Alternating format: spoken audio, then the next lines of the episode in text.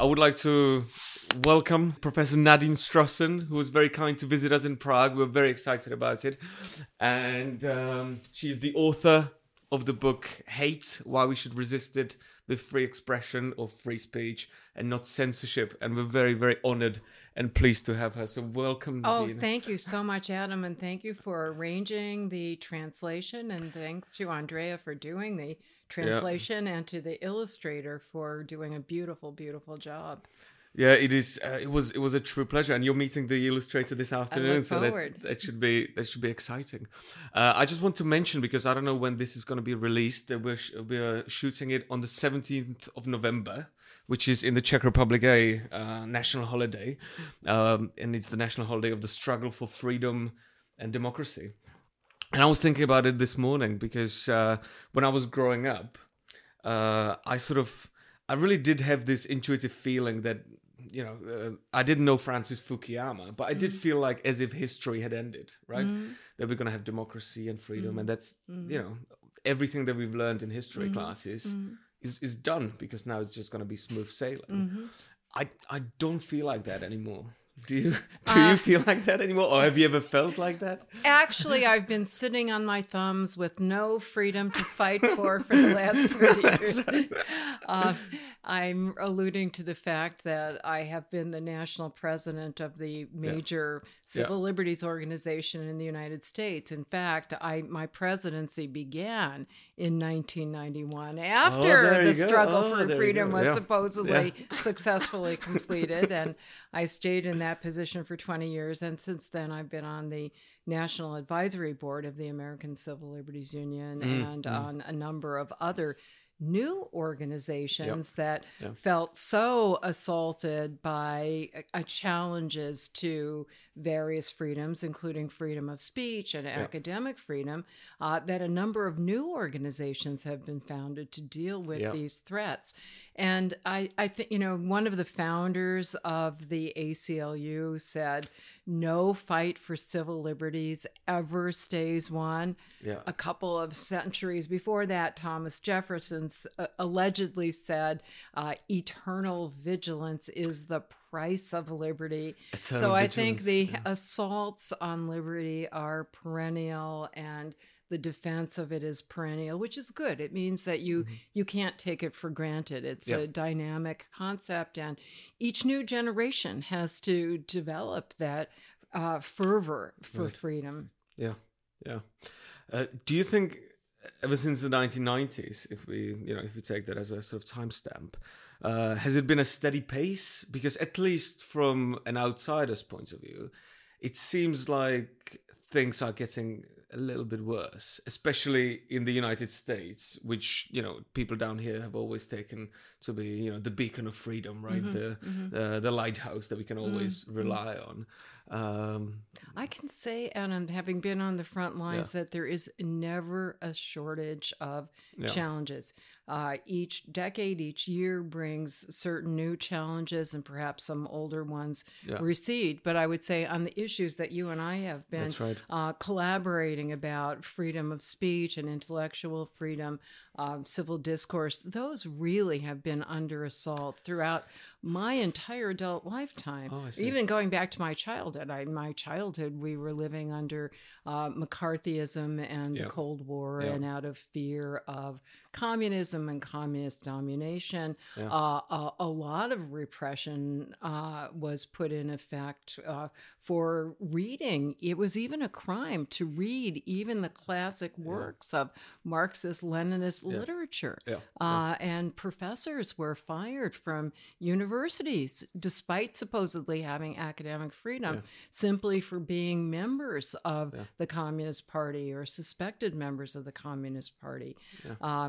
Completely inconsistent with the tenets of freedom of speech.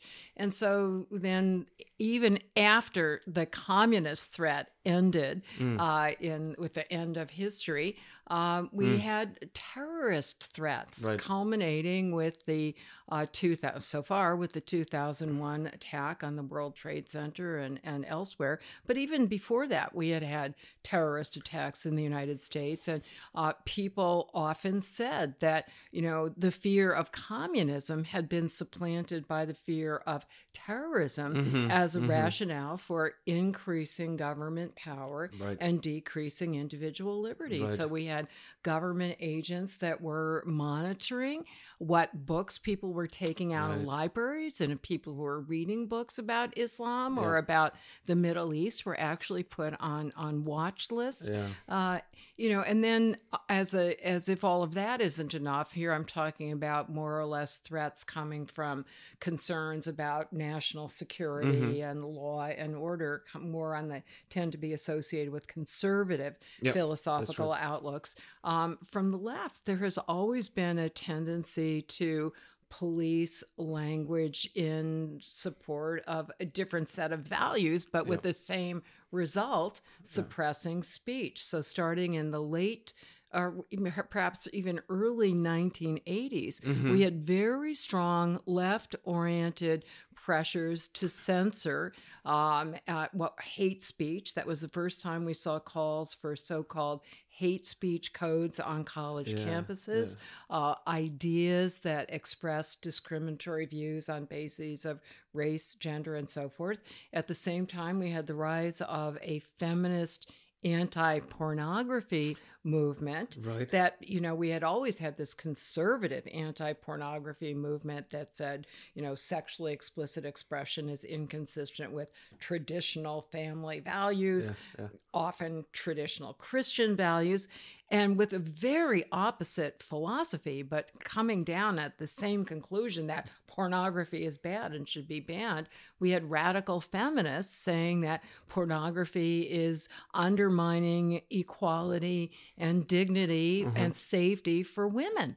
And the two of them came together in the administration of Ronald Reagan in the 80s and early 90s, and really were successful in pushing for restriction of sexual expression. So I could go on and on. There's been a relentless attack, and you know, I will never run out of work to do. And I don't know if I should say we should be glad for that, but perhaps you should deserve a little bit of downtime. And you wrote a book about pornography, right? In the 1990s. Yes, I did. Right? I wrote a book called Defending Pornography, Free Speech, Sex, and the Fight for Women's Rights. I was speaking on behalf of myself and also a significant group of strong feminists who believe that sexual expression, far from being inherently oppressive to women's dignity, equality, and safety, is actually liberating, and that censorship, no matter how well intended, will always do more harm than good. And I'm, you know, proud that the women I worked with included many, you know, Betty Friedan, who was the founder of the National Organization for Women, and many feminist writers and scholars. Yeah. No, it's very interesting. And so that was your book about pornography, and now we have the you already mentioned the term hate speech, which this book is all about. And I was wondering, because I just realized that we've had many conversations before, but I never actually asked you about what the first stimulus was for writing this book, right? Why is hate relevant in the second decades of the 21st century? All of a sudden, I mean, hate has been here forever, right? Yeah. What made you write this book? It's a topic that I've been writing and speaking about, again, throughout my entire adult lifetime, because there have been recurrent episodes of attempts to define and outlaw certain expression that is deemed to be hateful. Yeah. And I want to give it a historic orientation, please, Adam. So shortly after I graduated from law school and began my legal career in the late 1970s, probably the most famous or infamous case my organization, the ACLU, ever handled involved this very issue. Most people refer to it as the Skokie case. The Skokie case. In the United States and even many other countries, all you have to do is say that term and people immediately know what you're talking about. It got so much attention.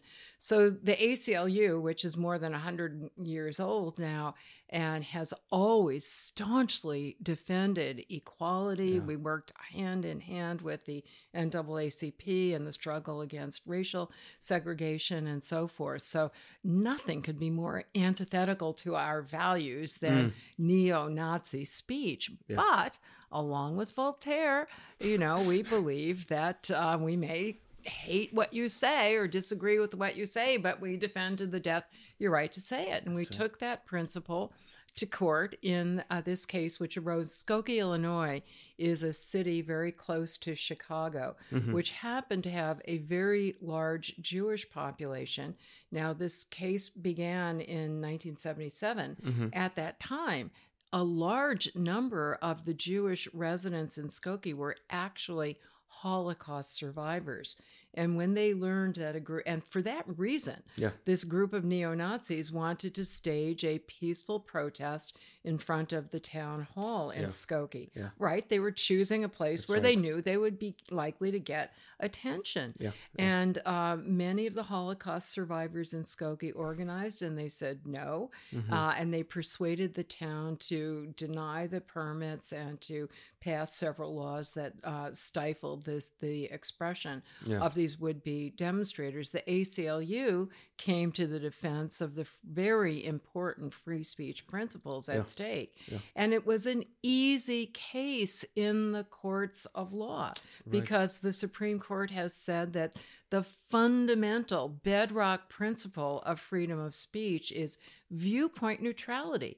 That, you know, it's that Voltairean idea. No matter how much we disagree, no matter how despised your idea is by no matter how many people, that alone is not a justification for censoring it. And the case went all the way up to the United States Supreme Court. We kept winning in the courts of law, but in the court of public opinion, it was extremely controversial. So even in the United States, with our strong free speech tradition, people say, I believe in free speech, except, and Adam, here's the real clincher, even ACLU members, people who believe so strongly in free speech that they pay their $20 to become a card-carrying ACLU member, we lost 15% of our membership over that case. Over Skokie. So there has always been a disconnect between a theoretical support for free speech principles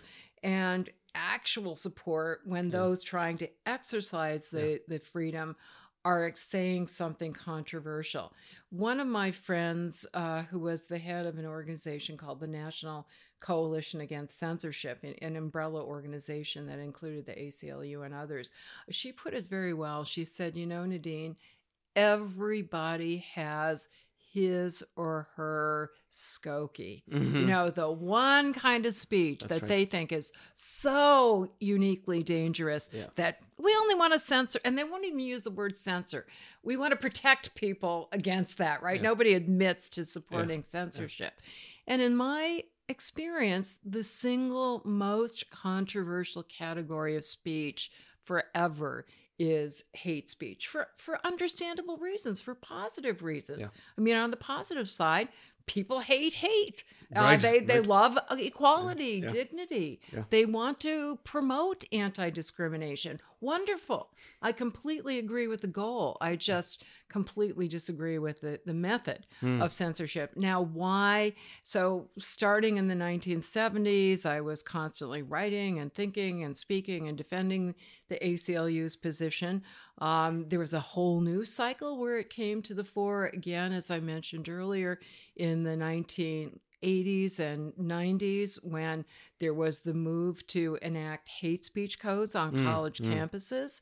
And though a number of those were enacted, and the ACLU had to go to court, and they were struck down. Even though they were struck down, we know they still exist on campuses under other rubric, like anti-harassment or anti-bullying. So, in fact, that problem became so rampant that it led to the formation of kind of a spin-off organization from the ACLU. ACLU defends all fundamental freedoms for everybody. It's just got more than too much work on every front. So with great ACLU support, a new organization was founded in the 90s called FIRE. FIRE, the foundation Greg Lukianoff is there, right? Greg Lukianoff is the CEO, and I first met him when he was a student, and he came to hear me speak, and we're great colleagues and friends, and I'm on its advisory board, and they spend full time crusading for civil liberties, including against hate speech codes on campus. Then I would say the most recent outburst of efforts to censor hate speech occurred starting in around 2014, 2015, for a confluence of reasons.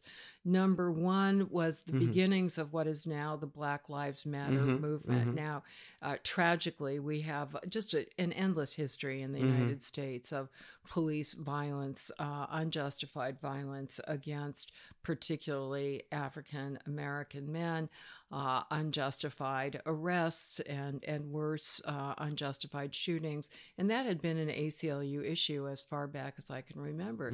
But it never got public traction until 2014, 2015.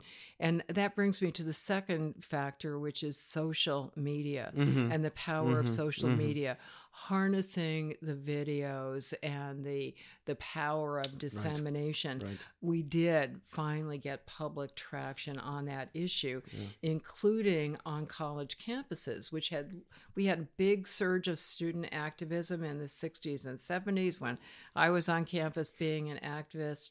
And after that, we had several decades where students were really very apathetic. And every public opinion poll showed that they weren't even interested in the news, let alone having any influence in public policy.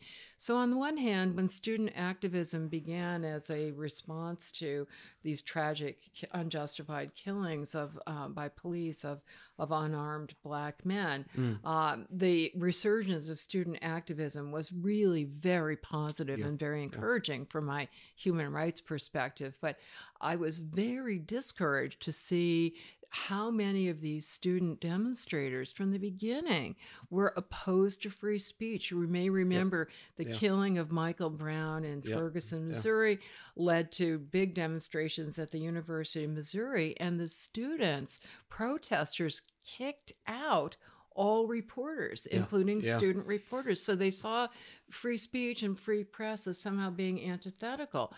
Then you get to the issue of, well, what about free speech for racists or people who are criticizing your views? And that became extremely unpopular. And even a leader of the ACLU in Virginia was speaking on the campus of her alma mater, and she was shouted down proudly by students who said they were aligned with Black Lives Matter. And they weren't going to allow the ACLU representative to speak. Why? Because we defend free speech for racists. And I thought, you know, I'm so committed to all of these causes, against police brutality, for racial justice, gender justice, and so forth. And I'm absolutely convinced that censorship is your enemy, not your ally. But clearly nobody has made that case persuasively enough to this generation, either myself or anybody else. So I had two missions, Adam. One was to try to make the case more persuasively, but being as committed as humanly possible to being open-minded, I tried to be open-minded to see whether there really is a good case for more restrictions than are permitted under current First Amendment law. I find it quite ironic, right? Because when you look at the history of freedom of expression, the free speech movement at Berkeley, for example, if I'm not mistaken, it was directly linked to the civil rights movement, right? Exactly. So it used to be, I mean, free speech back in the day used to be a friend of minorities, whereas now it sort of seems to be the other way around, or at least that's how it's presented. It's presented that way by some people, but I have to say minority group leaders throughout history to this day understand that free speech is especially important for those who lack majority political power. Yeah. So we had, you know, President Barack Obama being the best known at the end of his presidency, as these issues were coming to the fore, he repeatedly gave outstanding speeches on college campuses in which he said to minority students, you know, I hear you say that you're being, you know, wounded and offended by these words, but you've got to be resilient. Yeah. You, because in the real world, this is what you're going to encounter. That's right. Yeah. And you have to learn to deal with it. And you have to learn to have the self-confidence and resilience to speak back to it. Mm. John Lewis, who was revered until he died a couple of years ago, you know, one of his most quoted statements, which he kept reaffirming, was, he was, of course, a hero of the 1960s civil rights movement. He said, without freedom of speech, the civil rights movement would have been a bird without wings. Yeah. Van Jones, who is a younger political activist and TV commentator, you know, gave a spontaneous answer to you speaking to students who asked him about being protected against speech that made them uncomfortable. And he really lambasted them. He said, you know, my parents were fire hosed and dogs were set upon them. Yeah, and you're telling me you can't hear an idea that makes you uncomfortable? Right. You know, it's for me as a white person, tenured professor, I wouldn't deign to speak to students that way. Yeah, but I think it's powerful when people like Obama and Van Jones do, and I like to quote them. Yeah, I remember that that speech by Van Jones. That's gave me goosebumps, in fact. Actually for one more, I would like to come back to the Skokie case, because that's when we were reading the book, we were discussing it here with my colleagues, and it is a case that makes a lot of people uncomfortable, even in here, because here denying the Holocaust is illegal. You can't do that, right? You will get fined. You, if you do it persistently, you may even get jailed, if I'm not mistaken, and. If I were to be interviewed, as much as we just published your book, we published John Stuart Mill's On Liberty, the ideas make sense.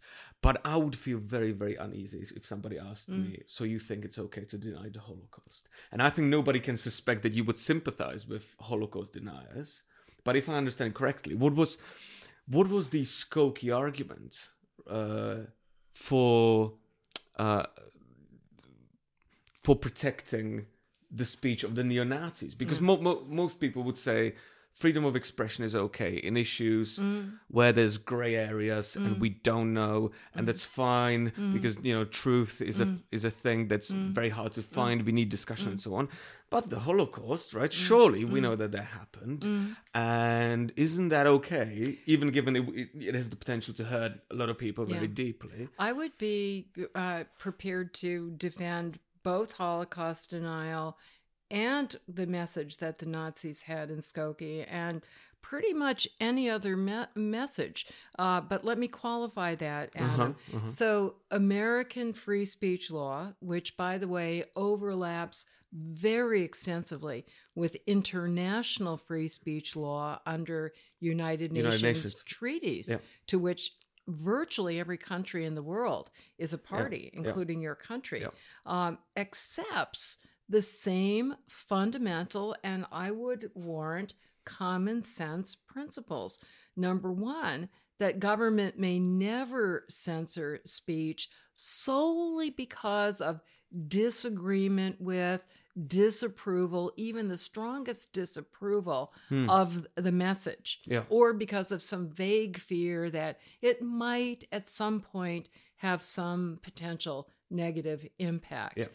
Point number one. Point number two is that government may restrict speech if it can show that the speech directly, imminently threatens certain specific serious harm. Yeah. And there are several recognized categories of speech that satisfy that second principle, which is often called the emergency principle, right? Yeah. It's an emergency. Nothing short of suppressing the speech is going to prevent the harm. Yeah. You know, and one subcategory is intentional incitement of imminent violence, where the violence is likely to happen imminently. Another one is a targeted true threat, where the speaker is targeting a specific audience of one or a small number of people and intends to instill a reasonable fear that you're going to be subject to harm. Yeah. Or targeted harassment or bullying, where you're persistently saying something that is... So our freedom of speech is not absolute. I think it very sensibly... outlaws the speech that is the most harmful, but it also outlaws the censorship that is the most harmful, because the most harmful censorship in a democracy like your country and mine is when the government decides what ideas are appropriate or inappropriate for we the people who wield sovereign power. It's for us to decide and to debate. And you know, you published John Stuart Mill. How awesome to be following in his footsteps. His brilliant arguments for free speech.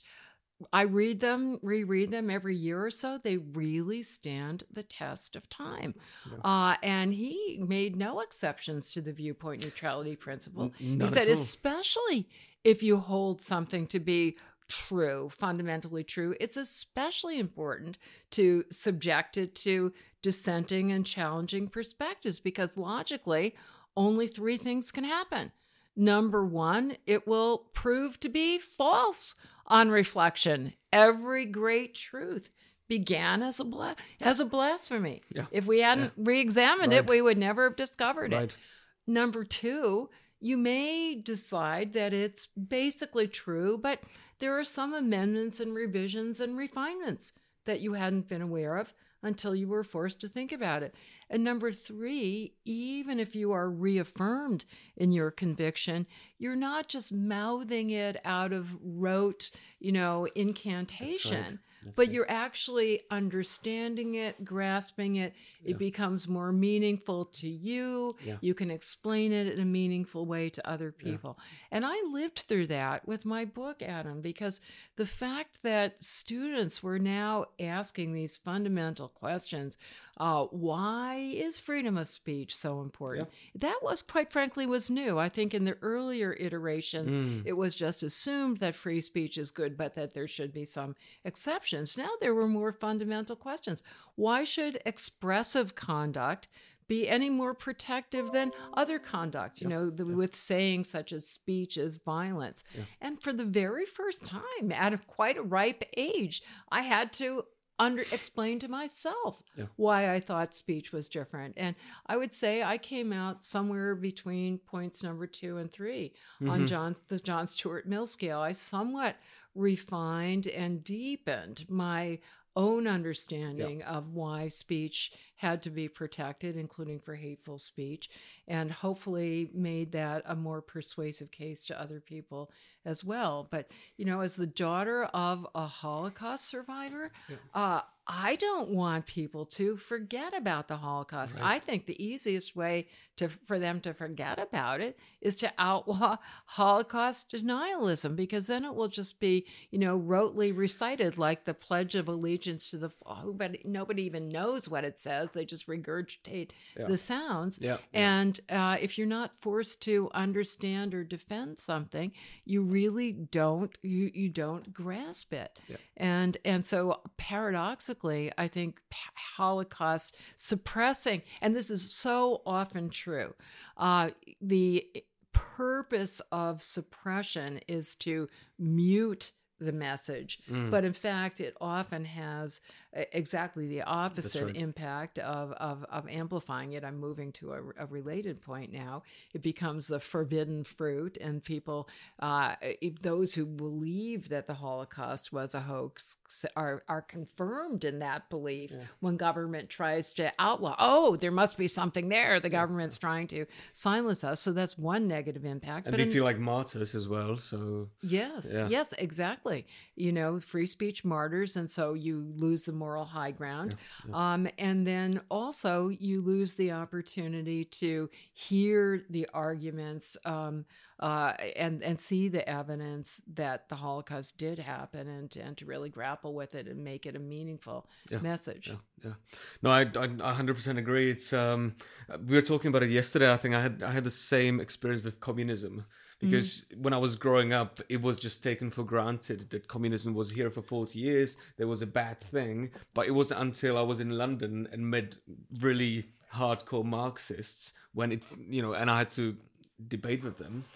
It forced me to defend democracy and actually understand what is wrong, what the mechanisms are, how it works, why it doesn't make sense, and so on. So this revitalizing power of the freedom of expression and the confrontation with unpleasant, very unpleasant ideas when you look at, you know, the denial of Holocaust, has many benefits that I think are completely crucial for good functioning of democracy. And let me raise a more subtle point, but it's also an inherent problem with any suppression of hate speech. I put it in quotes throughout the book to signify the fact that it is not a legal term of art. Even in the countries that outlaw it, they don't necessarily use that phrase. They have different definitions, but they are inevitably subjective and vague. I mean, hate is an emotion. I've read every anti-hate speech law in the world and every one that's been proposed, and they inevitably use synonyms such as language that's demeaning or disparaging or degrading or dehumanizing. And, you know, those are very subjective concepts. That's right. One person's view of what's dehumanizing is somebody else's view of what's liberating. So by definition, you were handing to governments that are representative of the majority a very subjective power, which you can predict is disproportionately going to be used against minority voices and views. And that has been the experience around the world and throughout history. And I find that mystifying, Adam, in the context of the Black Lives Matter movement, which I certainly support the goal and most of the strategies of that movement. I'm very sympathetic to it. But the, you know, their basic critique and an idea underlying critical race theory is that we have systemic, embedded racist structures. Right. There is unconscious, implicit bias, not only in laws and how they're administered, even when they're not expressly, intentionally dealing with race, also in our individual attitudes. I accept all of that. And unfortunately, there are ways to counteract it, and those are in process. But once you recognize that, why in the world would you hand to this discriminatory power structure an even more subjective set of repressive tools than the drug laws and the other crime laws have been? No, absolutely. And when you were talking about the subjectivity, it reminded me that the Metropolitan Police in London actually defines a hate crime as... Or they've got hate crimes and hate incidents. Hate crime is when actually a criminal offense takes place. And hate incident, it can be anything. When somebody, either the victim or a third party, has a subjective feeling that hate was present. And the police show up on your doorstep. And they will. And they will put you on a list and you've got a record. And that is terrifying. It's a thought crime. Yeah, right. Absolutely. And... Yeah, it's almost like a, and you don't even have to have that thought. Somebody else might just think that you do, right? Yeah. And you're already somewhere. And that is very, very strange. Yeah. I wanted to come back to because you use quotation marks when you talk about hate speech. And I think a lot of the discussions nowadays are muddled because we treat hate as if it was some objectively recognizable thing, which Unfortunately, it isn't, right? And often what we, at least even in debates in Czech Republic, even though the topic hasn't quite yet arrived, and I think it's good to be prepared once it does, because it's bound to, normally we have sort of free speech advocates. Mm-hmm. And the argument, often the caricature of this position is that everybody's free to hate. You can do whatever you want, right? Like freedom is unbounded. Just hate is part of our freedom. Versus, you have to be against hate, and therefore, you know, again, I'm talking about a caricature. You're against hate, and therefore, free speech is this, you know, dinosaur relic of the past days of this idealized, you know, liberal visions of society. And what I really like about your book is that. What you're saying is that hate is a problem and freedom of speech is a tool against it, right? Exactly. They're not natural allies. Right? I want to reach for the American version of the book, and I'll actually show it to the Oh, you've got a paperback. Camera. Right. Yeah. So the main title is Hate, you know, this big, black, bold word. And the subtitle over it, superimposed over it, is Why We Should Resist It with Free Speech, Not Censorship. So note, the only verb in the title is resist. Yeah. My overriding message is we must resist hate. But the tool to do that is free speech, not censorship.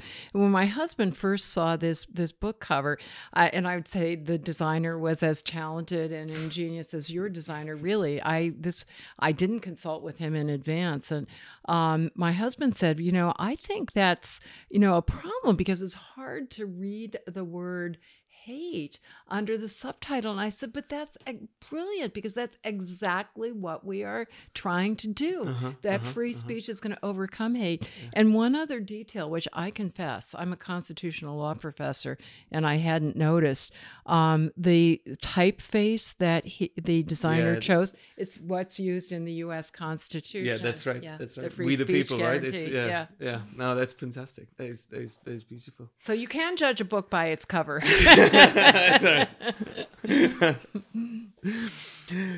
But how do you do it? So we should use freedom of expression as a tool against hate. But normally when people think about free speech, I mean, the first idea that you get is sort of this free fall, you know, cacophony. Everybody can say whatever they want.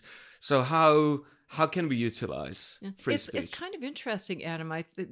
You're the social psychologist, right? So you know some of this. But there seems to be this tendency to emphasize the negative and to be interested in the negative. Yeah. We know that news and all media always focuses on tragedies and disasters and accidents to the point of giving just an unrealistic sense of how dangerous and evil and nasty the world is. And why is it that when people talk about the internet or speech in general, they're singling out the unpleasant speech? Yeah. I mean, the truth is that the positive, pro-equality, pro-dignity, pro-diversity, pro-inclusivity speech has just skyrocketed, giving rise to whole movements for equality that are unprecedented, I think. Yeah. I mentioned the Black Lives Matter movement. It's unbelievable that there would be such a huge upsurge in support for a cause that has existed forever without gaining such momentum, all over the United States, you know, across political spectrum, government officials, you know, around the world, in places where there aren't even many black people. Yeah, we had BLM protests here. You know, that's all positive speech that is against hatred and for equality and inclusivity.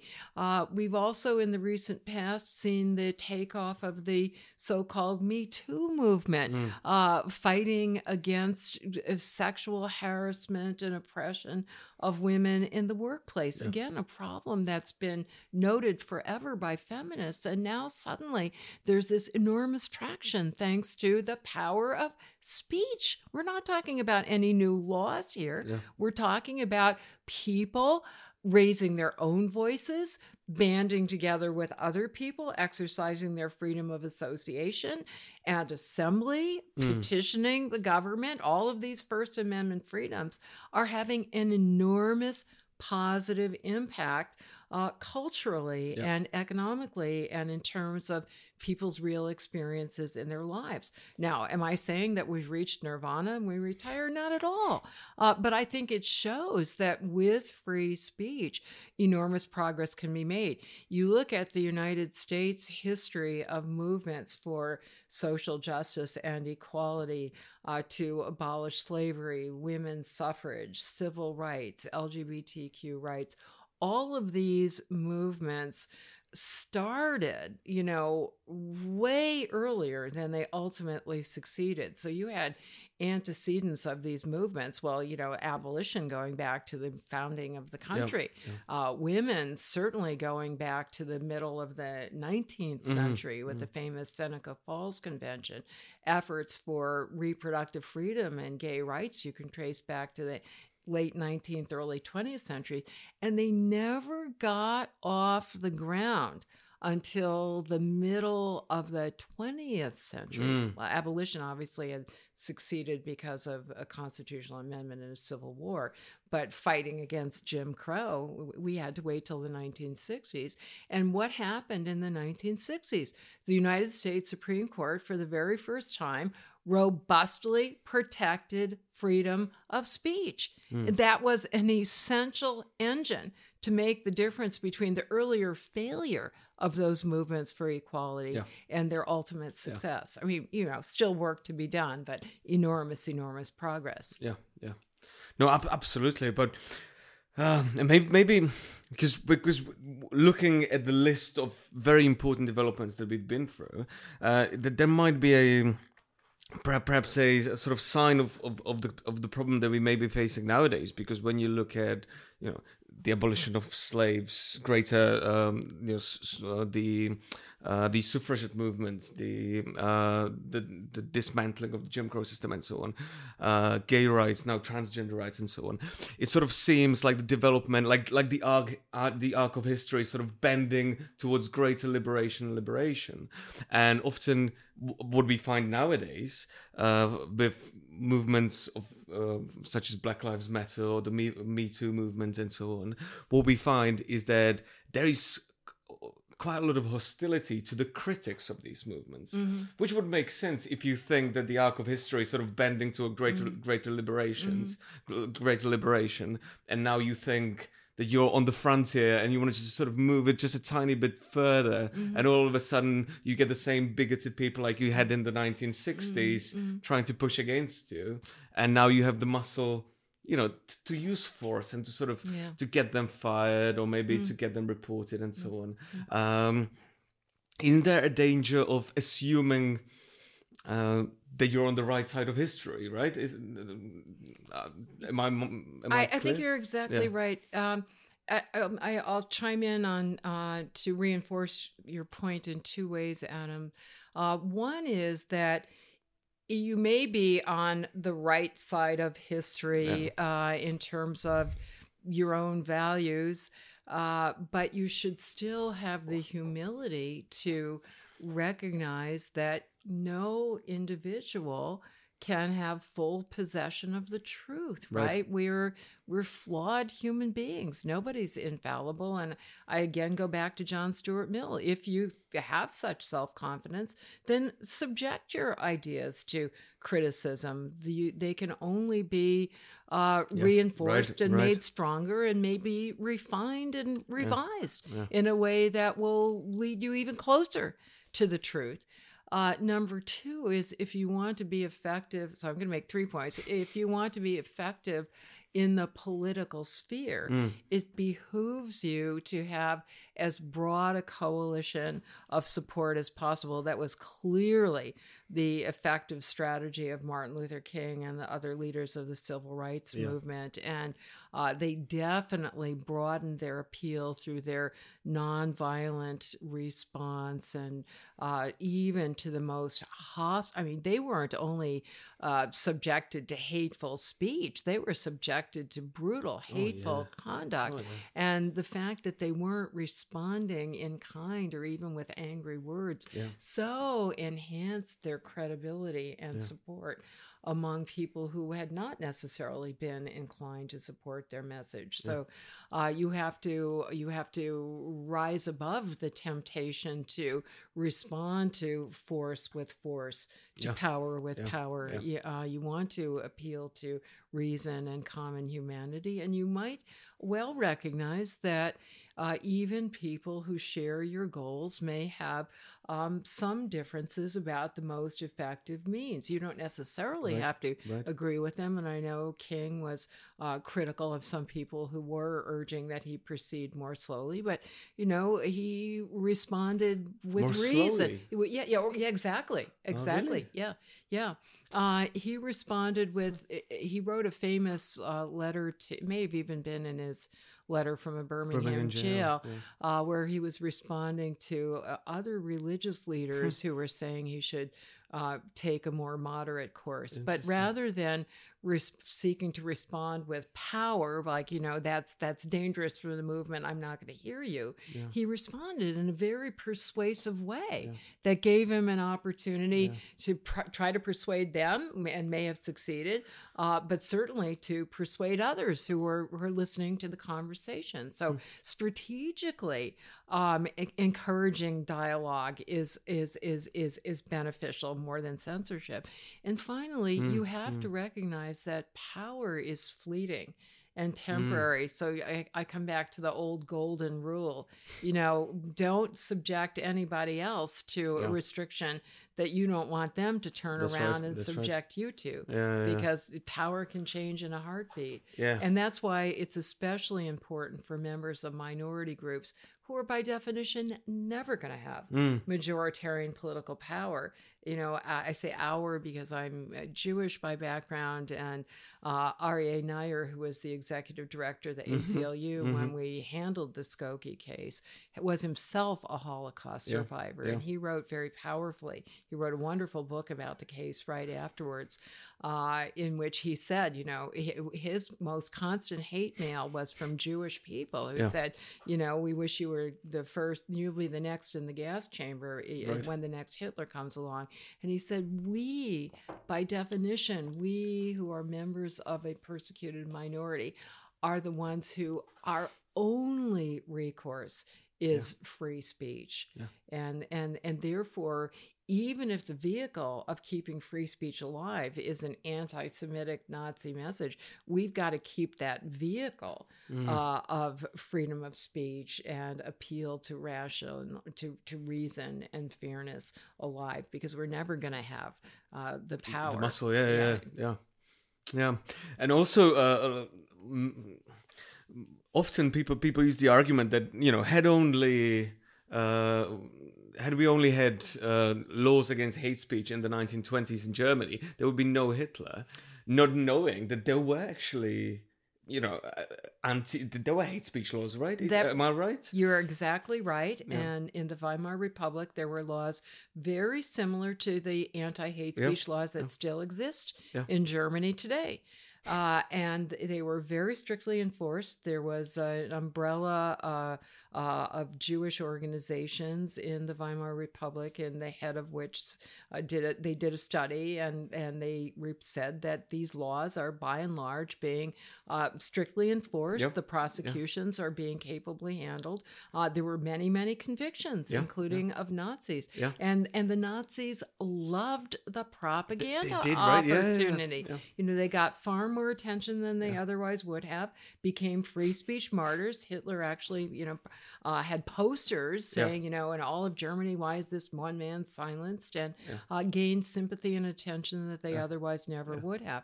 Now, I'm not going to compare white supremacists or the alt-right in the United States to the Nazis. They're certainly not advocating genocide, but they do share that strategy. So when you see some of the provocateurs like Milo Yiannopoulos, Richard Spencer, they are deliberately courting efforts to shut them down because their attention then skyrockets. Yeah. And the organizations I admire that do fabulous anti-discrimination work, like the Anti-Defamation League and the Southern Poverty Law Center, they consistently recommend their supporters. We know feels morally satisfying to try to silence these hate mongers, but please resist the temptation because you're just feeding into their strategy. Yeah. Yeah. You think you're going to silence or mute their message, but you're actually unwittingly amplifying it. Yeah. So please, go have a counter demonstration somewhere else where you're affirming your own message, but don't give them a bigger platform by trying to silence them or confronting them directly. Yeah, absolutely. And also there are, there are bound to be mistakes, right? So I know that in, I think it was early 30s, there was actually one case when one of the Nazis was tried for some hate incident. And then it turned out that actually it was a judicial error, and they said, we've told you this is all a conspiracy. Yeah. So it's so easy to make mistakes in the judgments of hate. I want to go back to the Skokie case because people it's almost always misdescribed because people imagine what is the worst thing that Nazis could do in Skokie. Yeah.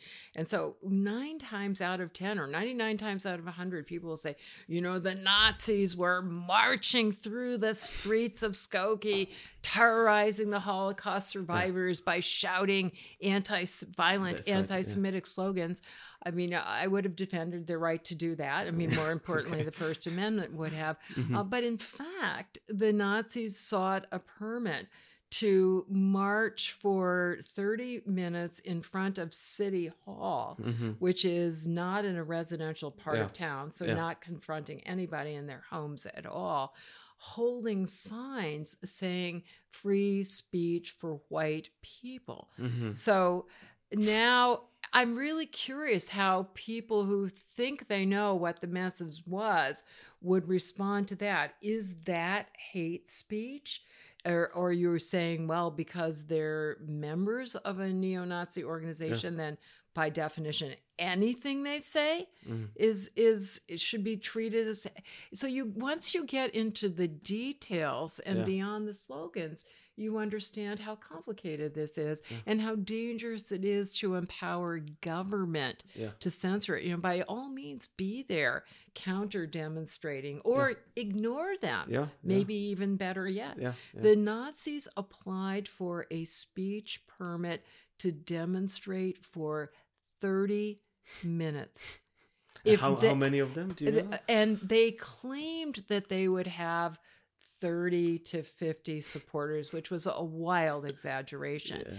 If that had just been ignored, it would have, come and gone in a heartbeat. But instead, by fighting against it, it became a literally worldwide sensational controversy. Yeah. They got 2 years of free publicity. Yeah, exactly. They won on First Amendment grounds, but much more importantly, they won the public attention because of the censorship. Exactly. Yeah. And in an alternative universe, you would have 20 weirdos doing something for 30 minutes and then being completely forgotten forever. Yeah. No, that's a very good point. One thing that I wanted to ask you about also was that last week there was a lot of publicity about a new project that you're involved in regarding the university in Austin. You're on its board, if I'm not mistaken. So can you tell us something about that? So you're founding a university, is that right? I don't want to. I'm on the board of advisors and not a governing board, but I'm still extremely excited and proud to be playing a consultative advisory role with an university called the University of Austin, because it is located in Austin, Texas. It is going to be a geographical in-person university, not online, as has become so like ubiquitous. The Heterodox Academy. And the founding president is a very impressive Shakespeare scholar named Pano Kanellos, who had been president of St. John's College in Maryland, which is a very famous, outstanding liberal arts college. And Pano and the founding faculty members and those of us who are on the advisory board, I'd say the core concern that we share is academic freedom, freedom of speech, freedom of discourse and inquiry, and a concern that these are under assault at traditional established universities. Now, most of us believe very strongly that existing universities can and should be supported and encouraged and improved in those directions. Some people feel that it's better to just, or an alternative strategy is to start from the ground up without any of the baggage that the established universities have. I mean, That's because, you know, between the lines, there's a very disturbing implication, given that you decide, or, I mean, the group of academics and the other people who are trying to put this together, given that you are trying to put together a whole new institution, that means that the problem with freedom of expression, academic freedom, free inquiry, even teaching, might be quite well spread across the United States, given that you have to, you know, get a new university rather than just working with more sympathetic universities. So how, and I think most people down here in the Czech Republic have no idea about it. So how big of a problem is it in the academia? It's a very, very serious problem, Adam, as manifested not only by the founding of this new university, but the founding of a number of other organizations with similar focus just in the recent past. So in January of this year, a new organization was founded. I'm also involved with it, called the Academic Freedom Alliance. And this is a very ideologically diverse group of professors who is so concerned about the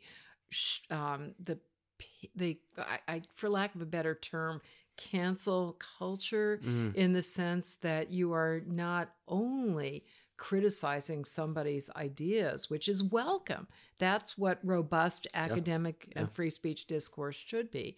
But going beyond that to try to harm the individual, to punish that individual for having an idea that you dislike, with alarming success. Even tenured professors have been driven off their campuses, have been denied teaching opportunities, have been denied publishing opportunities, have been denied prestigious lectureships, as stigmatized and ostracized and professionally and economically harmed in other ways.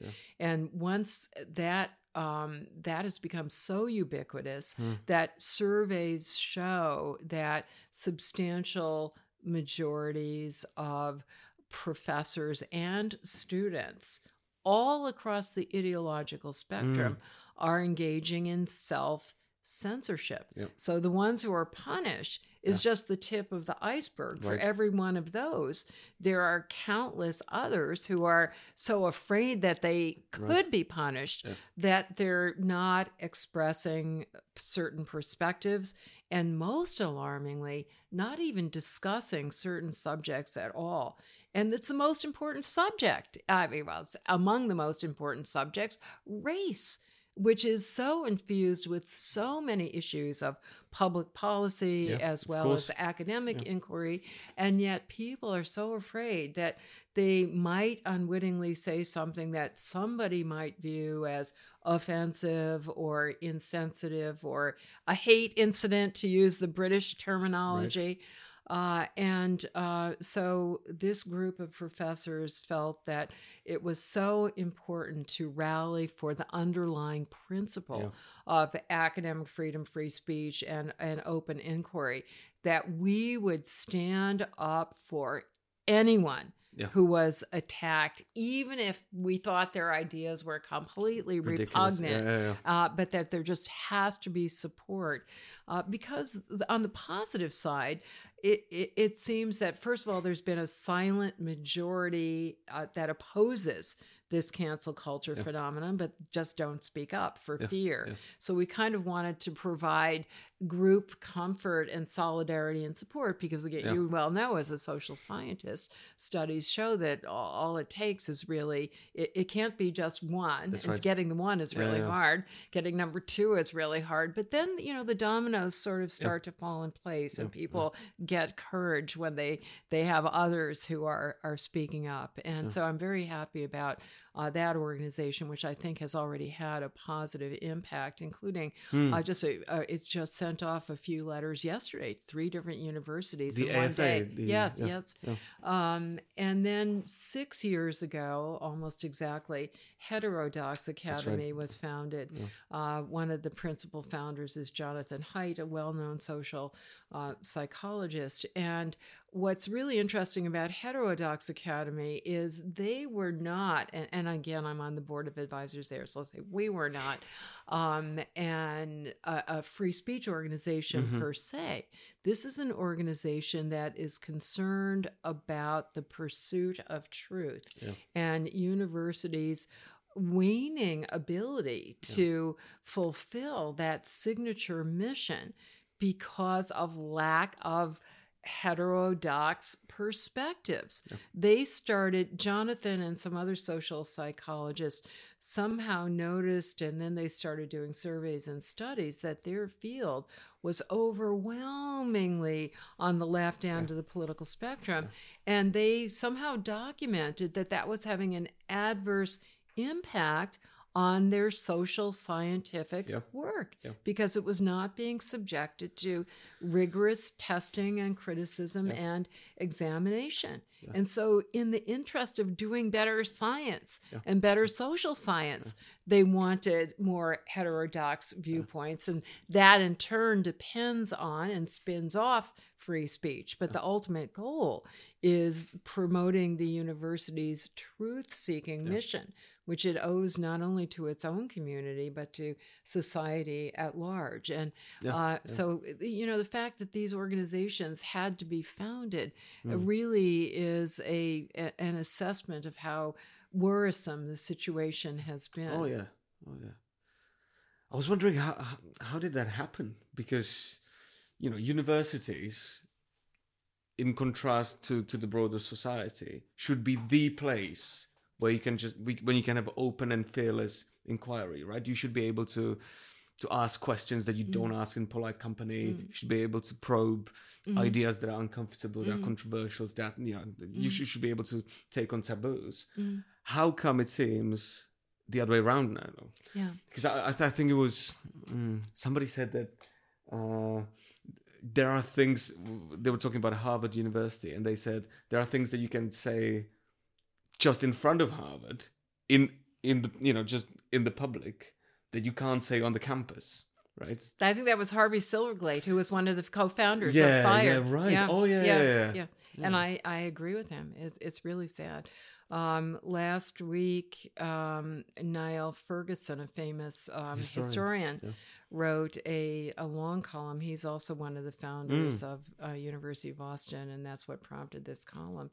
And he said that universities now in the United States are among the least free. He may have even said the least free institution. So as you say, it's exactly the opposite of what it should be.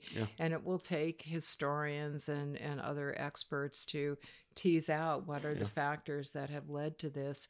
off the top of my head and based on reading and thinking I've done. I would cite a number of factors.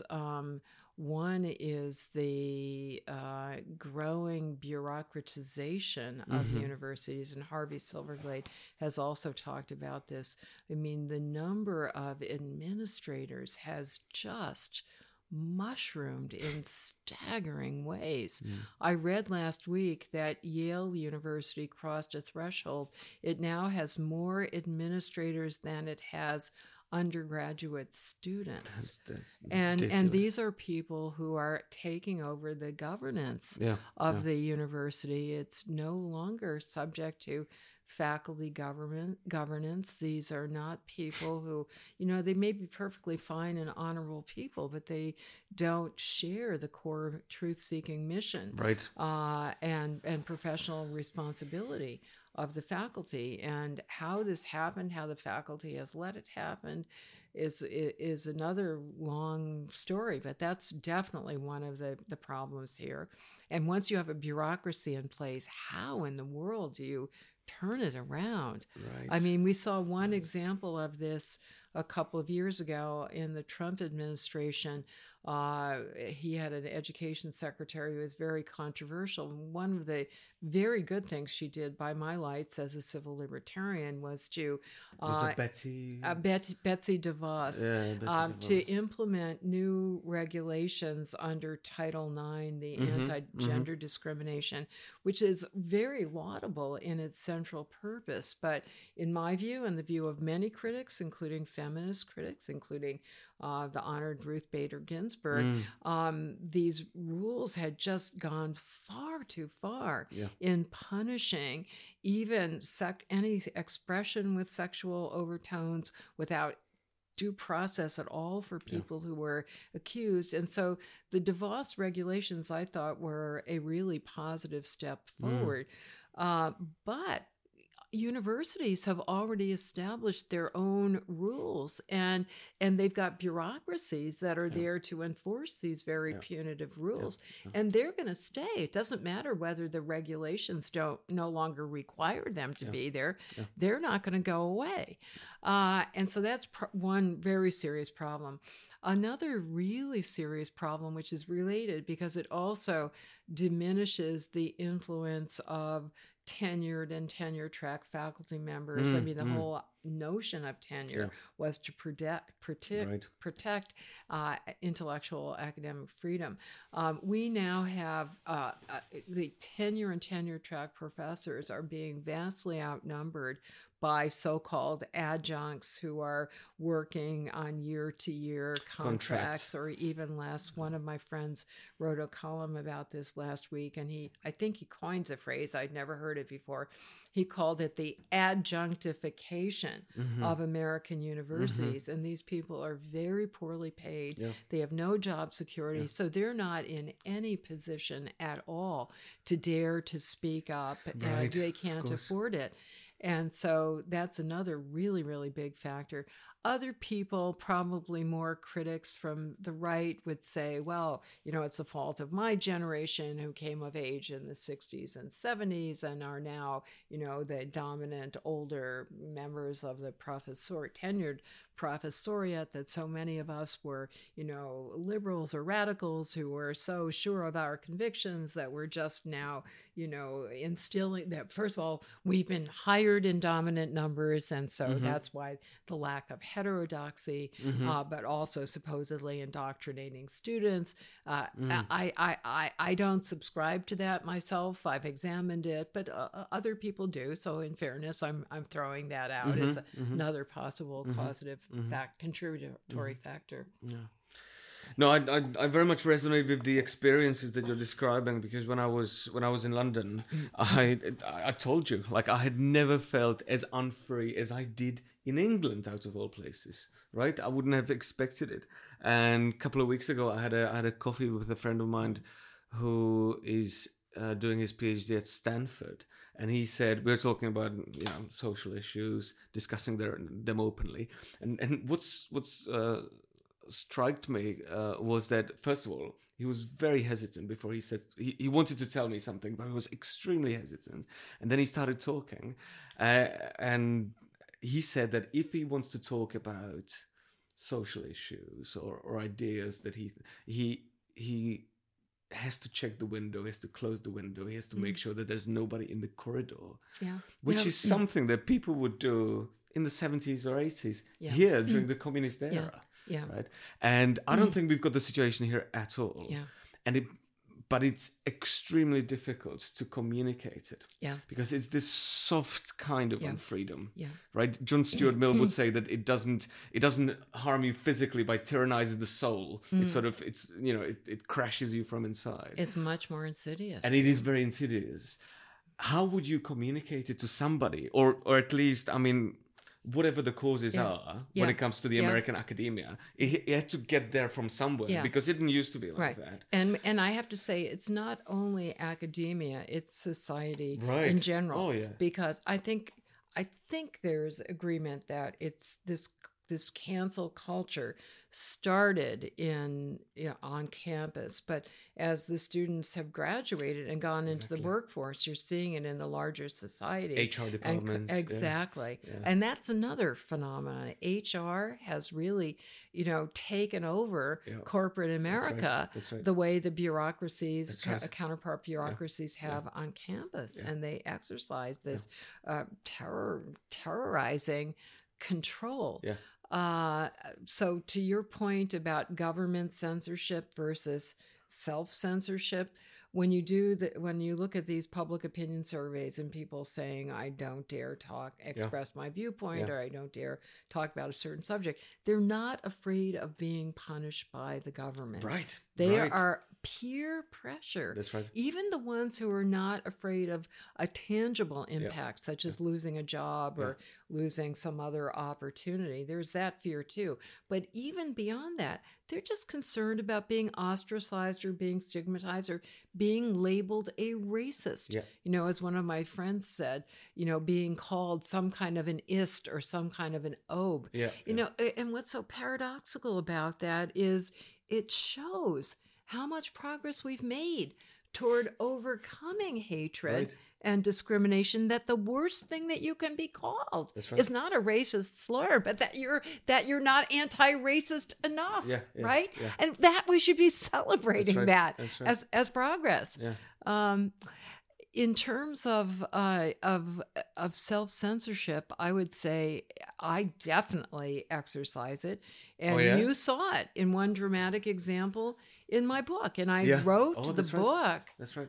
I wrote it in 2017, and things have gotten immeasurably more stifling since then. But even in 2017, I thought, I'm not going to use the full racial epithet, even quoting a Supreme Court opinion or another primary document that uses it in a context that's not at all a targeted slur, because the chances of negative blowback and distraction are just too great. It's not worth it. Lately, I think if I were to do it again, quite frankly, I wouldn't even use the euphemism. You wouldn't even use the euphemism? I wouldn't. I would just say a racial epithet. Because we have had incidents, including at a law school, where a professor used a racist epithet euphemism and a gender epithet euphemism, and he was punished. And it was in a completely pedagogically relevant context. He was teaching civil procedure, and it was on an exam, and he was giving a fact situation of an employment discrimination case, and to try to prove a discriminatory motive, hence an illegal motive for the firing. There was evidence that the employer used these epithets. So, I mean, it's literally directly relevant to the legal issue. He didn't quote the epithets. He just used the euphemisms, and he was punished for that. He's not allowed to teach anymore. You know, he's suspended and investigated. So, and when you say euphemism, you mean like the hyphenated N-word. I mean, is it okay if I say it? I didn't realize this was beyond the pale now. Yeah. Yeah. I remember a Netflix executive was fired because he used the N-word as an example of something that they should not be saying. Let me tell you, I was discussing this with my students because they're serious. Now, there was a petition at Rutgers Law School last spring that faculty members and students should be categorically banned from uttering the word, even if it is in a case decided by the United States Supreme Court or another court that we are studying, even when it is legally relevant. I totally disagree with that, but it's not worth my fighting over that when I've got bigger fish to fry, so to speak. So I was discussing that with some of my students, and one of them told me that he was working that summer he had a fabulous internship with the prosecuting attorney's office in Manhattan, called the Manhattan District Attorney's Office. And he was working in the hate crimes unit. Now, hate crimes as a concept is a little bit controversial. I have mixed feelings about it. But basically, you take something that would independently be a crime, such as an assault or vandalism.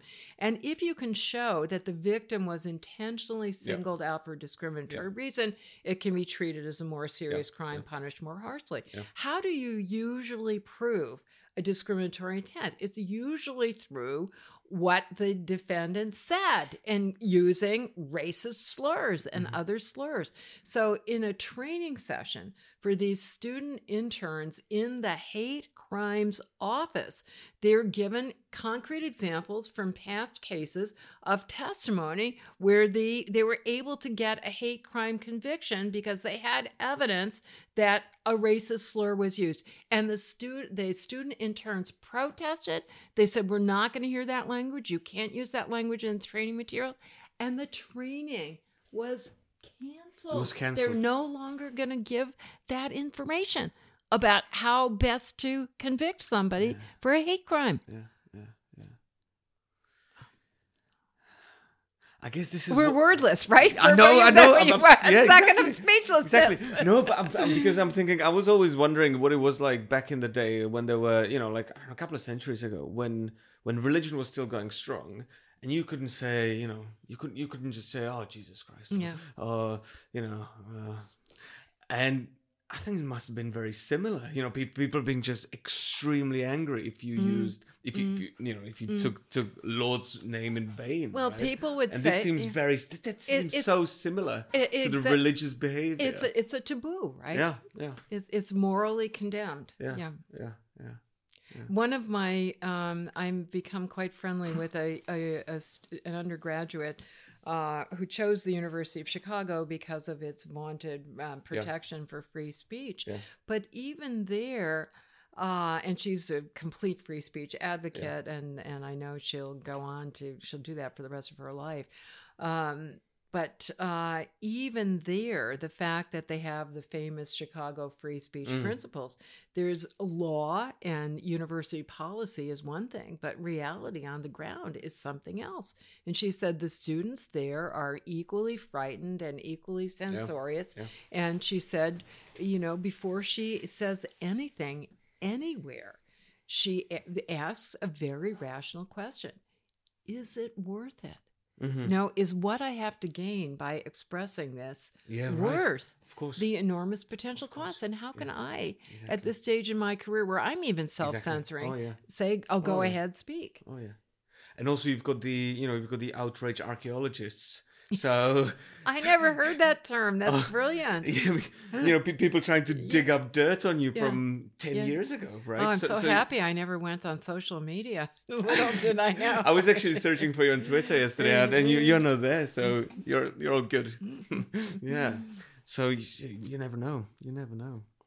Yeah, I was. I remember I was at a training as a resident assistant, and we had a sort of equity and diversity training, and we had a model situation where you're called upon as an RA, and you come to a situation. There are two boys arguing, and one of them is white, the other one is black, and the question was, should you presume racial hatred?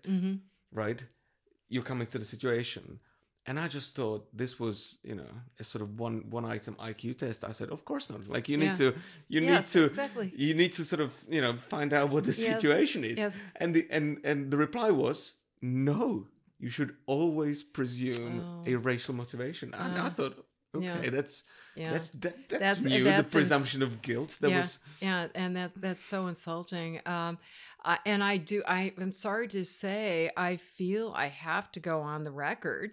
It should go without saying that I absolutely support diversity, equity, inclusion, dignity, humanity.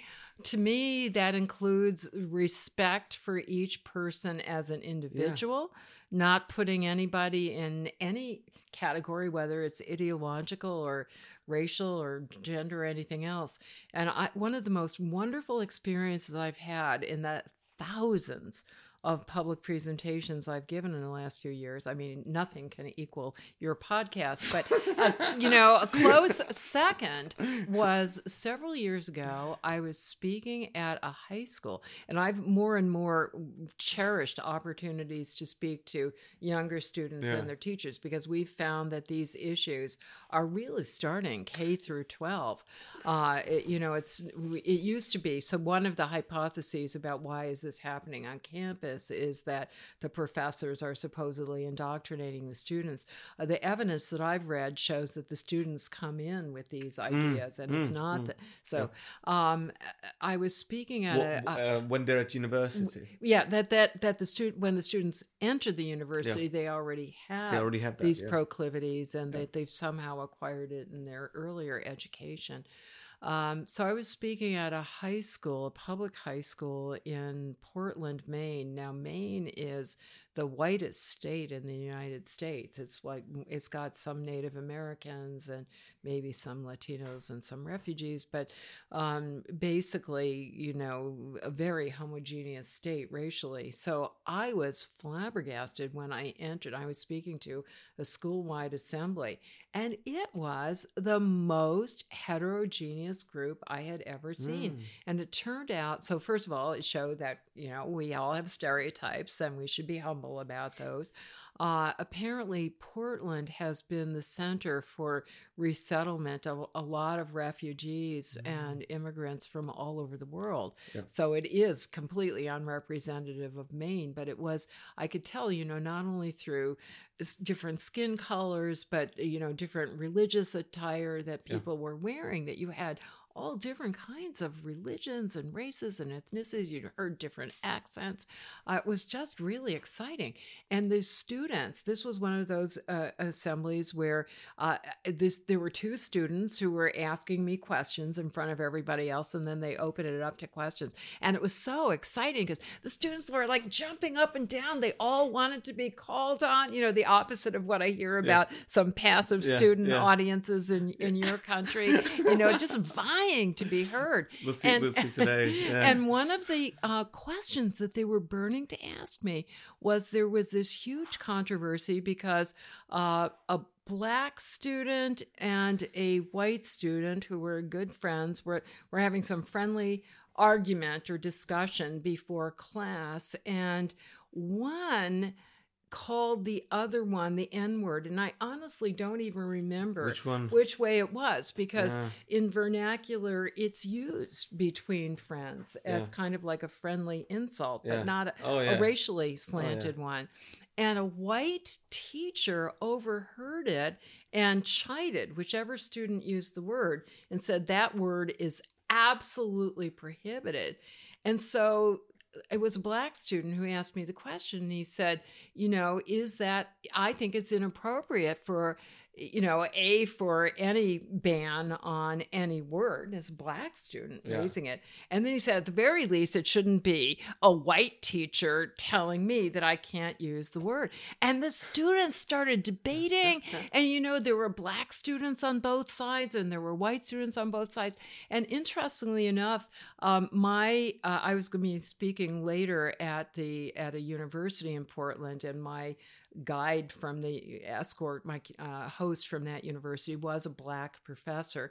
And then there was a black high school teacher that was kind of presiding over the school assembly. And so you had these two black men, and they started debating each other. One felt very strongly that there should be a categorical ban. Yeah. The other felt very strongly there. And I thought, this is so fabulous, because people see that there's no racially correct way of thinking. Right. We as human beings have different perspectives on these issues. Yeah, absolutely. One thing that I'm not a particularly big fan of is when people introduce their opinion using their racial identity. You know, as a white person, I think XY. I don't think there's, you know, any sort of white opinion or black opinion. Let me quote my dear friend and colleague Randy Kennedy, who's a very distinguished professor at Harvard Law School, who's black. And he's written about this. He censors his students. You know, if they start a sentence by that, he said, cut it. We only care what comes after the comma. You know, how good is the idea? Yeah, exactly. Yeah. I would actually, probably support that kind of censorship in lectures. The last thing that I wanted to ask you was, because, you know, looking at these issues from Central Europe, they're not here yet at all. They might be a little bit. We had a big case a couple of months ago during a football match, because there was a football match between one of the Prague teams and a Scotland team, the Rangers, and there was an altercation between the two players, and one of the Scottish player thought that the Czech player said, "You monkey." The Czech player claims that he said, you know, "You guy" or something. Nobody really know who said what. There was no recording and so on. But the Czech player was actually banned for 10 matches because it was suspected racism, essentially. And people are very angry about it down here. So I think the topic is slowly coming to the Czech Republic as well. But I think it is coming in a way that it did in the United States, meaning that it's slowly running, you know, away from the radar within institutions, within the trends in HR, within the trends in administration at universities and so on. What would be the message? Because I think we don't have the problem necessarily that you do in the United States. I mean, there's no need to get new universities started. I mean, our universities have different problems, but it's I don't think power outages. Like power outages. Yeah, for those who don't know, Nadine was supposed to have a lecture yesterday. Maybe that was a form of censorship, now that I think about it. You were actually joking about it yesterday at the dinner, that maybe somebody didn't like your book, so they cut the wires to the university. But no, I think it's just horrendous infrastructure. So we've got different problems. I don't think we have the problem of censorship and self-censorship at the universities. I was actually, after coming back from England, and I was giving a lecture at a Czech university. I was terrified to say anything controversial, and as it turns out, the students are okay. That they're fine, and they're curious, and they're willing to discuss things, and so that's okay. However, I do feel it coming. Right? How do you defend yourself against these illiberal, insidious forces? I think it's really important to acknowledge the positive impetus for a negative strategy, and so to ally yourself with the goal. At least the goal in the United States is, it's usually summarized as DEI. Diversity, equity, and inclusion. That was the purpose of the initial movement for hate speech codes back in the 80s, that it's not enough to simply lower the barriers that had previously completely excluded or discriminated against certain racial, ethnic, gender minorities. and then subject people to hostile, abusive environments where they would not be able to have meaningful, equal educational opportunities. So I think it's really important to affirmatively champion and do everything you can to promote true diversity, equity, and inclusion of everybody. When you say true, what do you... let me finish the sentence. Of everybody in campus life, but that literally means everybody, regardless of who you are, based on any pigeonhole that society might put you into, not just the usual race and gender. But in the United States, we have a growing problem of class and economic and occupational and geographical, all kinds of other, you know, less paid attention to types of discrimination or exclusion. And I think I like the idea of inclusion because it's suggesting that, again, just non-discrimination is not enough. We want to make outreach efforts as necessary, but also including ideological diversity and equity and inclusion. So in the United States, I'd say on many campuses, it's the conservative students who feel that they are second-class citizens, religious students, especially Christian, more traditional fundamentalists feel that they are excluded. So when I say true diversity, I mean no matter who you are and no matter what you believe, you have a place here, you have a voice here, and we want to lower any barrier. We want to, increase the circle, do everything we can to make you feel fully able to exercise your free speech rights. So that would make sure that people who are shy, be encouraged to speak up, that people who haven't had technological resources somehow be given access to those. We have what we call a digital divide between the haves and the have-nots. That definitely has to be closed. People have to be given educational opportunities, including, debate and public speaking. So you're making the rights exist not only as abstract, negative, thou shalt not interfere, but more of a positive facilitation of the exercise of equal rights. So I think, I think it's so much better to be for something than against something. So I like the idea of being for meaningful and inclusive free speech and education rather than against cancel culture. So for a free speech culture than against a cancel culture. What do you think about disinformation? Because that's a huge topic down here. Yeah. Right, because you mentioned everybody should be included, the greatest ideological variety and so on. But a lot of surprisingly many people down here who you would normally sort of consider liberal democratic leaning would tell you that one of the biggest threats for today is the spread of disinformation, fake news, and so on. And I do understand that at a level of, say, you find that a, secret Russian cell is organizing, an army of internet bots and spreading something directly to influence an election. That I think is fair game. I think the police should look into that, or the Secret Service and so on and so forth. But what I do find that's happening more and more often is that you don't have this narrowly defined term that would be disinformation. All of a sudden, you've got people who are skeptical to the effects of the vaccine, or they're just saying that, they cite a study that they read somewhere or an article, and they just want to put it forward. And often what I find, especially when it comes to the health risks, a lot of the people who are considered disinformers, they're most likely to be anti-vaxxers.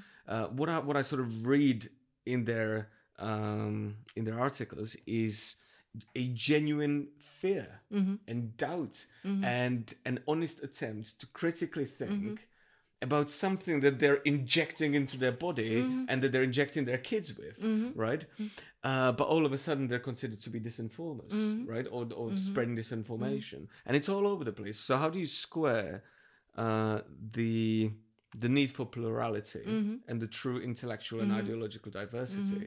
that we all agree is good for democracy? And that's what we were talking about at the very start, right? Most people will say, yes, this is very important for democracy. But then everybody, exactly. But then everybody's got their Skokie, not only in terms of hate, but in terms of, oh yeah, but this is beyond the pale. And that is exactly the most threatened kind of speech in the United States today. Oh, yeah? Across the ideological spectrum, but I would say most prominently among liberals who are concerned about supposedly anti-vax and anti-mask so-called disinformation. Right. But also in the United States, you may recall, we had this controversy about the election results for the presidential election. So election disinformation is also a big subject of concern for many on the liberal and democratic end of the spectrum.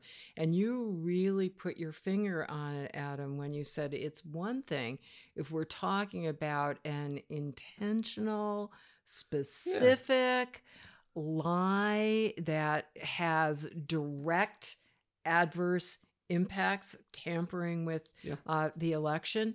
That's one thing. But if you have this vague, nebulous concept that information that could be misleading, it's the exact same problem we have with the nebulous concept of hate speech.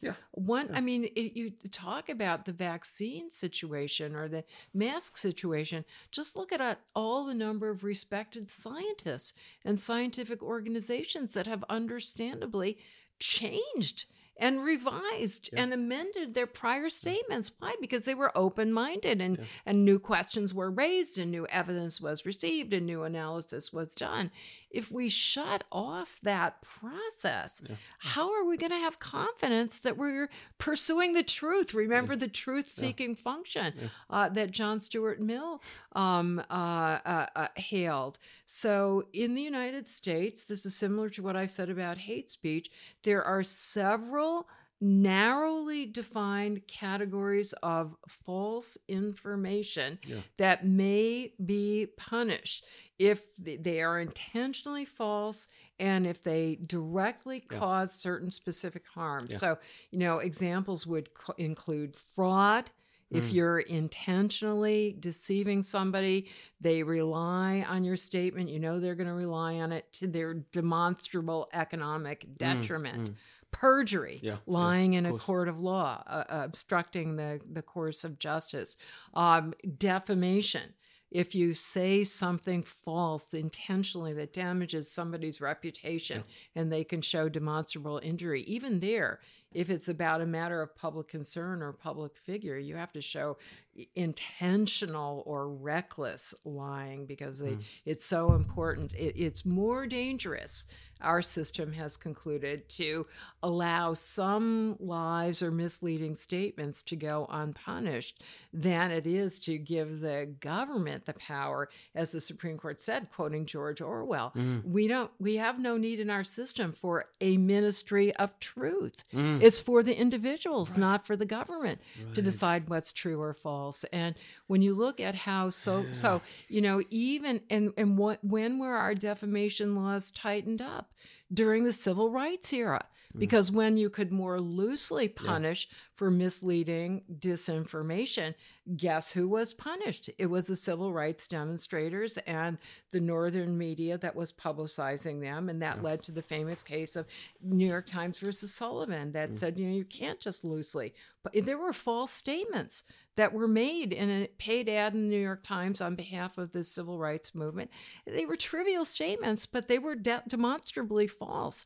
And there was a deliberate strategy to bankrupt the civil rights movement and to bankrupt the northern papers that were covering them and drumming up sympathy for them.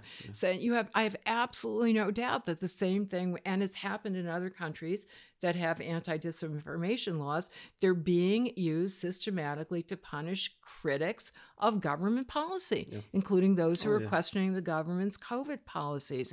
So disinformation can be harmful, but government power to censor disinformation is infinitely more harmful.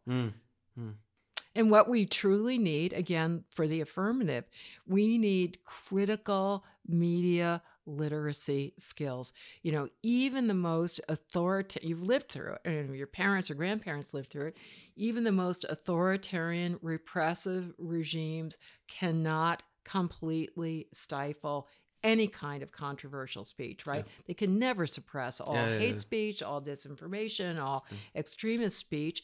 And so as my economist friends, like my husband, say, you know, you can't, it's like any form of prohibition. It's doomed to fail because you cannot completely eliminate the supply. You have to eliminate the demand. You have to inoculate people against the potential pernicious influence. They're going to be subject to it. So help them to deal with it. What you're doing is you're cutting off the possibility of response, right? And then it's sort of it's just festering in these pools of self-reinforcing echo opinion. Chambers. Echo chambers. When you mentioned the critical media training, I was thinking about. Because it's very similar to a scientific thing, training that you get, right? The way how to probe a hypothesis, how to evaluate evidence, and so on and so forth. And it is especially ironic nowadays, it seems to me, that the term science has been misused. I mean, for example, the phrase "trust the science" really annoys me because the core of the scientific method is the back and forth and the criticism and the tearing up of arguments of never trusting anything blindly, right? The first thing that you learn at a methodology training is that argument by authority is wrong. Exactly. And then all of a sudden, we've got this hashtag trust the science, which I think is an oxymoron. Yeah, exactly. And I think, you know, when I talked about the narrow categories of false speech that may legitimately be suppressed, it has to be an objectively verifiable or falsifiable fact, right? And then when you look at what people call disinformation, and want to censor as disinformation, it's usually always a matter of interpretation, analysis, opinion. And our Supreme Court said there is no such thing as a false idea, right? An idea is good or bad, you know, more persuasive, less persuasive, but that's subject to debate and discussion. It's not subject to government approval or disapproval. And the universe of false facts that are out there, I think is trivial. I don't think that's what people have in mind when they're talking about disinformation. If a false fact, most people aren't going to believe it anyway, and it's already subject to punishment. Right.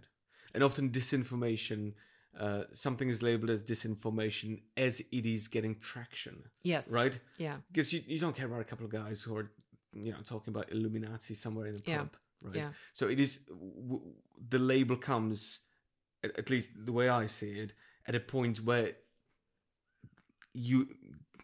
debate is what you need, right? Yeah. You need confrontation. Yes. Yeah. You need, or even if it is a matter of you finding out that you were yourself mistaken, right? Yeah. And that's when the label comes, and that's when the discussion starts. The term is so overused. I was asked to write an essay about this for a magazine in the United States, and just as I was sending it to press, I went online to look for the latest example of disinformation that had been suppressed, because it is being suppressed by the social media companies under enormous pressure. Government itself couldn't do it, but these companies are doing it. And so, like, just the day before, I sent off this piece. An example was the major social media companies had taken down as misinformation a press conference at which a member of Congress, elected government official from New York, was holding a press conference announcing a lawsuit that she and some other, they happened to be Republicans, were bringing against, I think it was the governor of New York, arguing that he had exceeded his executive powers in imposing some COVID regulations, yeah. a very serious constitutional law issue yeah. where a lot of constitutional law scholars, as a matter of policy, support the measures, but say, this is disturbing. This is beyond the power of the executive branch. This should be done by the elected legislature. And yeah. she was a member of yeah. the elected yeah. legislature. And that was taken down as disinformation, yeah. like classic political yeah. speech in yeah. a democracy. Yeah. Yeah. Yeah, what I found terrifying was that during the presidential elections afterwards, there was a tweet that said, there are 5 signed affidavits by witnesses who say that there was electoral fraud, right? Which was a statement of fact, because there were 5 signed affidavits. That was it. And it was labeled as disinformation. And somebody said, how can this be disinformation? It's a statement of fact. We know there are these affidavits. So it clearly was that there's some information that we think it's dangerous for you to know. Well, there was the reply. The reply actually was, and to be fair, it was an honest reply. It was like, we agree that this is factually correct, but it's a part of a disinformative narrative. Wow. That's such a slippery slope. Yeah, that's yeah. such a slippery slope. Yeah. Nadine, my colleague, is signaling to me that yeah. we need to end because we've been talking probably longer than I had anticipated, and I could talk to you for hours. Likewise. But since, you know, it's the day when we celebrate the struggle for freedom and democracy, I would like you to give this closing statement. Is there something you would recommend to the Czech nation when it comes to freedom and democracy? Oh, well, thank you so much. I'm so inspired by your history, and the Velvet Revolution is something that is celebrated by freedom lovers, not only in this country, but all over the world, including my country. So it's just an enormous thrill to be here on this special occasion. And I can only reiterate this sentence that was attributed to Thomas Jefferson: eternal vigilance is the price of liberty. And Benjamin Franklin also said, after the Constitution was written and somebody asked him outside Constitution Hall, what have you wrought? And what have you created? And he said, a republic, if you can keep it. Yeah, so keep up your eternal vigilance and your struggles. And they are appreciated not only by people here, but by freedom lovers all over the world. Well, once again, many thanks to Professor Nadine Strossen, and to all the viewers, I would definitely recommend to get your hands on this book because it's a fantastic and important read. So thank you very much. Thank you so much, Adam.